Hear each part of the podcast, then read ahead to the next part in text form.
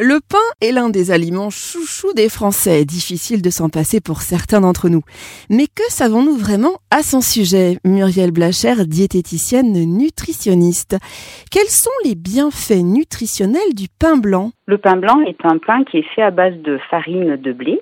C'est un aliment qui vous apporte des glucides complexes, à peu près 55 grammes pour 100 grammes. Les glucides complexes, c'est ce que nous appelons les fameux sucres lents, c'est-à-dire que c'est des aliments énergétiques qui se libèrent lentement au fur et à mesure de nos besoins, ce qui apporte du carburant à nos muscles et à notre cerveau tout au long de notre journée et qui nous évite aussi les fameux coups de pompe en fin de journée. Alors, on parle souvent des bienfaits du pain complet, mais est-ce qu'il y a une différence entre le pain complet qu'on achète en grande surface, celui qu'on va acheter chez notre boulanger ou alors en boutique bio ? Le pain complet est bien plus riche en fibres que le pain blanc. La valeur nutritionnelle reste la même, que ce soit pour du pain blanc ou du pain complet, tout simplement parce que le supermarché et le boulanger utilisent exactement les mêmes ingrédients pour faire du pain, c'est-à-dire du blé, de l'eau, de la levure et du sel. Par contre, les pains en grande surface contiennent pas mal d'améliorants de panification synthétiques pour une mie qui va être beaucoup plus tendre ou une croûte plus croustillante ou une durée de conservation aussi beaucoup plus longue.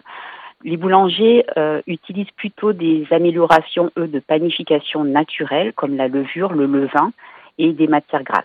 Pourquoi prendre du pain bio ? J'ai envie de vous dire tout simplement parce que l'enveloppe de la graine est la partie qui contient le plus de pesticides. Et notamment quand on fait une culture bio, eh bien on évite justement de mettre trop de pesticides dans notre fabrication. Le pain est un aliment qu'on apprécie beaucoup, mais sa qualité et ses méthodes de fabrication ont pas mal évolué au fil des siècles.